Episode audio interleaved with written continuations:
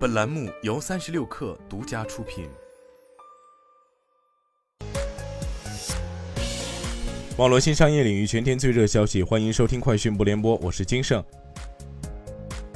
伴随一揽子扶持措施落地见效，营商环境持续优化，北京中小企业保持强劲韧性和活力。最新统计显示，一季度全市日均新设中小企业七百四十多家，一批专精特新企业脱颖而出，引领首都中小企业高质量发展。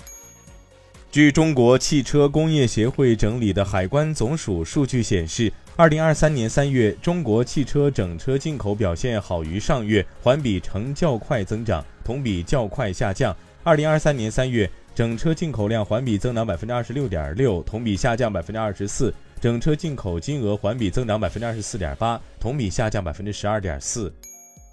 领英称，该公司将逐步淘汰其中国版求职 App 领英职场，从而将导致七百一十六名员工的岗位被裁撤。苏宁易购召开六幺八合作伙伴大会，正式启动六幺八大促。今年苏宁易购六幺八将于五月二十六号晚八点启动第一波预售，线上将推出百亿补贴、九块九包邮、品牌直播、新品首发、大聚会、早十晚八等活动。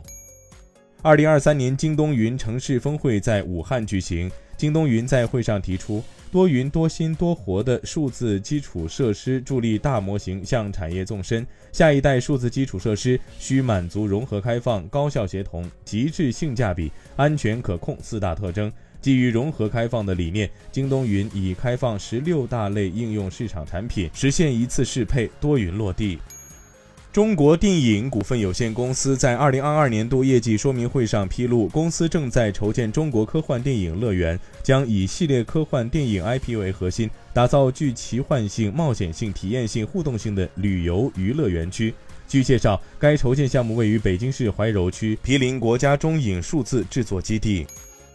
日本经济产业省将要求纯电动汽车 EV 制造商计算和公开蓄电池制造等情况下产生的二氧化碳的排放量，将此作为消费者购买纯电动汽车时获得补贴的发放条件的方案最具可能性。欧盟计划自2024年起强制公布排放量，日本也将敦促企业采取应对措施。